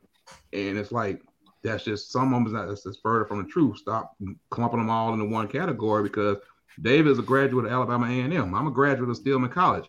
I don't even put those two in the same category with each other. Those are two totally different HBCU universities and colleges. That's just what they are. We just have to do better about that part about making sure that we are getting each other back and doing everything that we can for each other. For sure. So let me ask y'all this: what should we take from this? From Ed Reed's situation and from, situations like this. I want to hear Dave comment. Man, how can I say this? I think sometimes as a race, we have to learn to get out of our own way. Mm-hmm. And I mean that very respectfully. What I mean is that we've been so disenfranchised, a lot of us, through our upbringing. And the first thing that don't go our way, I knew it. I should have dealt with him. I should have dealt with them. You hear it all the time. Now, if it was a XYZ business, it wouldn't have went this way. Listen, I think what we have to realize is that no matter what race, creed, or color anybody is, everybody got dirty laundry. Absolutely. And just because the dirty laundry comes from somebody that looks like you, don't mean that they dirty laundry more dirty than what's over here. Absolutely. So that's where I would leave it. Yeah, that's a good point, brother. Mr. Jerry, y'all back 50-50 right now? Oh, we back 50-50. I do want to add one thing to Tennessee State situation. Okay. one of the things that I always say is that leadership matters, right? And when you look at who's the president at Tennessee State now, not talking about previous years, right? But if you look at who's the president now of Tennessee State, Madam President Glenda Glover, you look at her, she screams innovation, right? And she's always well put together. She reminds me of a much younger Ruth Simmons, Dr. Ruth Simmons. She's very, very, very classy, refined, and so things that come out of administrators' mouths or out of their press releases are going to always reflect who she is as president. So Eddie, that's the only reason why I'm giving Eddie such a hard time, because I know that Eddie probably wasn't 100% in on putting these words together. Which, hey, that happens. He's a coach. Name me coaches that's going off of their, Ed Reed. Ed Reed. You could tell. And that's why we wrote. And you could tell Ed Reed wrote that. You could tell he wrote that tweet himself too. Yeah, he didn't have nobody right there for him. And that was his words. Glenda Glover ain't about to let nobody write no tweets. She ain't playing there. And if y'all don't know who I'm talking about, go check her out. She is. I wouldn't even call her up and coming, because she is in the role now, but extremely amazing leader, and has hired several people that I know at Tennessee State and brought them on board to advance their cause. So it doesn't shock me, and I wouldn't be surprised if one day I do hear that Oprah has decided to return back to support them. But if I'm Oprah and I've had bad experiences in previous administrations, this one is going to take a little time to get me back warm and fuzzy with them. So we know what Eddie did, but Ed going to have a hard road. But the best way for Ed is to turn this around is to win. And then also continue to just shut up. I would go say that, Jerry. I wasn't going to say just shut up, but you know, you're going to have to be more mindful of your words and what you're saying and who you're saying it to. You know, that's just kind of where we are. And I have a question for the Golden Boot. Oh, Lord. Is my friend Chuck on the broadcast today? Oh yeah, my boy here. Yeah, yeah. Chuck is definitely here. Okay. He did correct y'all earlier. He said Deion and Tracy Edmonds are dating. They are not married. He wants y'all. Yes, 100%. You are 100% right about that. And I wanted to make sure that Chuck was on here, because you know, every week when I tune in personally, I'm like, okay, Chuck is the librarian. He gives everything you want to know in the encyclopedia.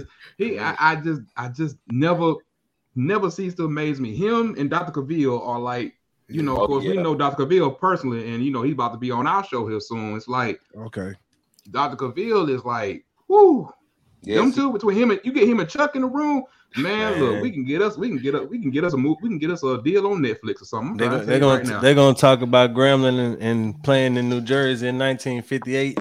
And look, to my Alabama friend, I just wanted to point out that you said that you don't see other scandals being celebrated. I just got through watching the whole documentary on Liberty University. So if they can get, I don't want no HBCUs to get to the scandal level that they got. Right. That was a little bit different though. Exactly. Yeah, the Liberty scandal was a little bit different. Oh yeah, it's off the chain. You got to go see. That's wild. That's why I might not ever own the pool. But I'm gonna have to go watch it. I ain't Pooh Bell. Be careful. Pooh Bell. Be careful, Daddy. If you go watch that, be careful. I'm gonna say it to you. Just off the chain. Be in a room where you ain't got nothing else on your mind. Just you're gonna spend your whole time going, did that really happen? Like I remember in real time when it first came. Yeah. Yeah. Well, look, let me say this too, because I know, Ed, you asked, you know, what can we take from this? I'll say this. I'll take kind of like what Renaud said. You got to be more tactful. Mm-hmm. You know, what you say, you know, it's not all the time what you say, it's how you say it. You know, I think his you know, Ed Reed's message could have came across a lot better if he would have worded it a lot better and not been so emotional. You know, so they go Chuck again. They go Chuck. But yeah, but honestly, you, I hope the best. I knew it was coming for Eddie George and for Ed Reed. You know, I wish both of those brothers much success, and hopefully they get that in those programs also. Yep. Yeah, to kind of piggyback off y'all, not just the tactfulness and you know, watching the words that come from his mouth, but also kind of, in my opinion, be more mindful of different avenues that you could take to resolve problems. For sure. Not everything has to come to social media. You know what I mean? That you could walk to the AD's office. You could walk to the, you know, the president's office. You can call it. You know, you're saying there's other avenues that you can go to resolve problems than running straight to social media and, you know, airing it that way. And not just for, you know, problems like trash and stuff like that, but problems within your program. You know what I mean? If you have an issue with this, go to the AD. Don't come on Instagram Live and say, man, our weight room look like, you know what I mean? Just go handle it the right way through the proper channels instead of bringing everything to social media. But you know, leaders lead. But isn't this ironic that happened in this day and age? Because that's the day and age we live in. Yeah. Yep. Is that you got people that can't sit down and eat a dinner without taking a picture or taking a video. Or this, that's true. I literally just watched their whole life go. Their whole life go on social media first. And to me, that screams, I'm searching for validation. Hey, we made it. We done made it. We got a bot. We made it, baby. Let's go. Yeah. We did one of them every show. I'm telling you. Hey, we trying to get like y'all. No, you don't want to do that. Hey, I'm telling you, at least that one was a good one. Yeah. I want to commend, first of all, for everybody that's on this panel, but definitely between Jerry and David, because to me, this is an example of when grown black men have a conversation. Sure. And I think we've gotten away from that in our society. It's like, okay, Jerry has a point, David has a counterpoint, and then in the middle, they all come together like they respect each other's opinion. That doesn't mean like you don't have to like air somebody out and do all this and do all that. And it's like in the end, okay, now I respect everything that Jerry was saying. And of course I respect everything Dave was saying. I mean, I do a show with him. So it's like, I mean, I 100% see both sides, but you know, I appreciate this platform that we on today for giving us that, because we don't get that. We don't get that in today's society. That's about like, hey, Jerry sees it from his side, being an economic advisor. And David sees it from his side. And it's like they can still have the same points together. And I just appreciate that for six black men that's sitting here right now being able to conversate about this issue. For sure. I agree. For sure. I agree. And to your point, I think what's been lost a lot in this day and age is agreeing to disagree. You know what I'm saying? To like respecting your perspective or your opinion on it, but I'm just going to agree to disagree.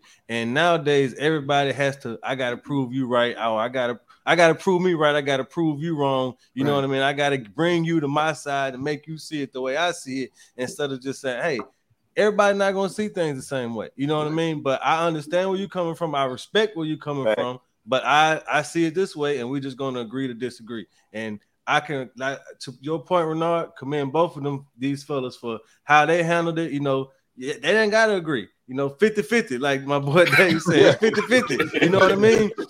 But they going to respect both 50s. You know what I'm saying? We're going to respect the 50 that we agree, and we're going to respect the 50 that we disagree. You know what I mean? And we're going to keep it cordial. But kudos to y'all for how y'all handled it, too.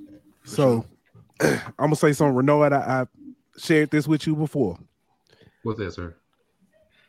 Not everybody black understand HBCU. Ooh, yeah. Boy, you about to make me lead the show. Well, he about to really make me lead the show because he started to look at me. Yeah, but again, I do want to thank everybody for I don't know what that is. I don't either. I'm scared to click on it. Somebody coming up over there. Talking about that link. But let me say this real quick, Pooh, before you wrap it up. I appreciate all you guys coming on and speaking with us tonight, man. And it was just so good and refreshing to get different opinions. And kind of like what you were saying, Renaud, I second that. It's good to not get emotional about it. And kind of like what Ed said, you know, hey, we can agree to disagree, and it's cool. But we're not always going to agree on everything. Everybody is going to operate through the lens of how they grew up, you know, and what they seen, you know, in their lifetime. So, I mean, if we can all just – this is how you work things out. We got to communicate, you know, and not hide it. Yeah. But yeah. So when Jared gets that president's job, or VP or whatever, y'all all remember this connection right here, right? Yes, okay, I just need a job, brother. I thought y'all was talking about. Oh yeah, and you got nervous.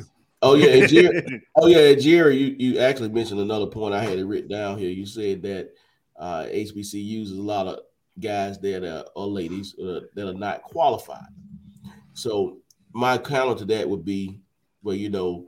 It's been in other places, it's been unqualified people hired all the time. So with that being said, when you get your VP job, when I put my application in, don't even look at nothing. Just hire me. Just hire me on the strength of the show. That's all I'm saying.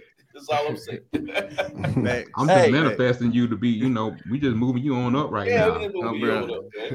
Hey, all jokes aside, I know that this show doesn't really have anything to do with economic development, but on my LinkedIn page, I just posted about a fellows opportunity for people who are 18 to 28, I believe. There's a fellows position, positions that are available for the International Economic Development Council. So just go on LinkedIn, on my page, look at that. It's public, and check that out because Jerry, you can't be 31, man. Come on. I know. we can't break that rule for you, Dave. Funny enough, I did ask because somebody who was 32 asked. I sure was wondering 32, you know. That's funny. Yeah. But gentlemen, I want to thank you all for coming on. And again, like we said, having this conversation. Being able to give, you know what I'm saying, two different perspectives and finding some common ground in the middle. Sure. Sir. Appreciate y'all for coming on with us, though, brother. Thank y'all. For sure. All right. Man, you already know. Yeah. We'll be back tomorrow with the Golden Boot, giving y'all some LSU news. Talking, I guess you can say LSU news. Yeah, we ain't going to have you back for that. No, I don't know if we really want to talk. Yeah, we don't want to talk about them neither. Nah, we ain't want to talk about them. Don't even mention them on here. Who is that? Yeah, Alabama fan. University right now. Yeah. So you're not happy. You're not making friends with anybody on the panel by saying you're Alabama. No, he make a friend with me. All right, come on, man. Bro, I'm married to a 3-time Alabama graduate that lives in the same house. What are you talking about? Oh, I understand. Happy spouse, happy house. I understand. But aside from that, how do you turn away from the most winningest program in America? Okay. Let's go on in this show. Because I'm a real football person? So when you say winning this, are you talking about all the championships claimed, or are you talking about the actual jewelry period? I'm talking about all these rings. We ain't said loud or wrong all night. I'm talking about all these rings. All right. Well, you down to 10% with David. I'm gonna tell you that right now. I mean, it's a done deal. We gotta start all the way over. I saw it in his face. I flat my hand. I saw it. He was like, well, it's over. Hey, Pooh, can I tell the people where they can find us, man? Sure. You know what? You're absolutely right. I'm being rude. No, you fine. Y'all tell us where they can, you know what I'm saying, people can catch, you know what I'm saying, catch y'all. Hey, man, you can find Renaud and myself on Down South Football Podcast. Search it on YouTube. You can do at DSL Podcast on Twitter, Down South Football Podcast, Facebook, Instagram, all the same, man. We hang out. These are our guys. These like our brothers, man. We hang out all the time. We have a good time. We talk trash, talk facts, and all our show. We try to keep it sane as much as we can. But hey, man, y'all come check us out. For sure. Hey, also, Jerry, you have anything you want to promote? No, but I do want to ask about that Down South shirt that they had of the Deion and Dooley championship game. I do wear a size 3X. What you talking about, Jerry? What shirt was it, Jared? It was a shirt. It was like a magazine cover of the shirt that had Deion and Dooley on it. Oh, okay. That wasn't us, Jerry. I don't know who made that. Oh, okay. Look, I've been trying to get that shirt for the longest. But I tell you what, you can get a shirt. You go to dsf.com, go to merchandise, and click there, and you can get whatever you want. I'm going to go check it out. Yeah, exactly. For sure. Just don't buy the last shot glasses. Don't do that. Because ladies and gentlemen, like I said, we'll be back tomorrow with an episode of The Golden Boot, and we'll be back next week with another episode of HBCU Hour. And like that, we out.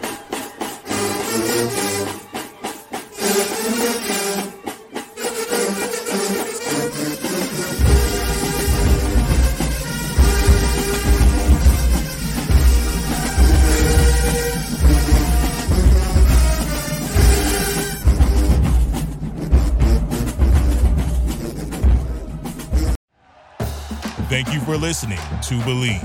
You can show support to your host by subscribing to the show and giving us a 5-star rating on your preferred platform. Check us out at Believe.com and search for BLEAV on YouTube.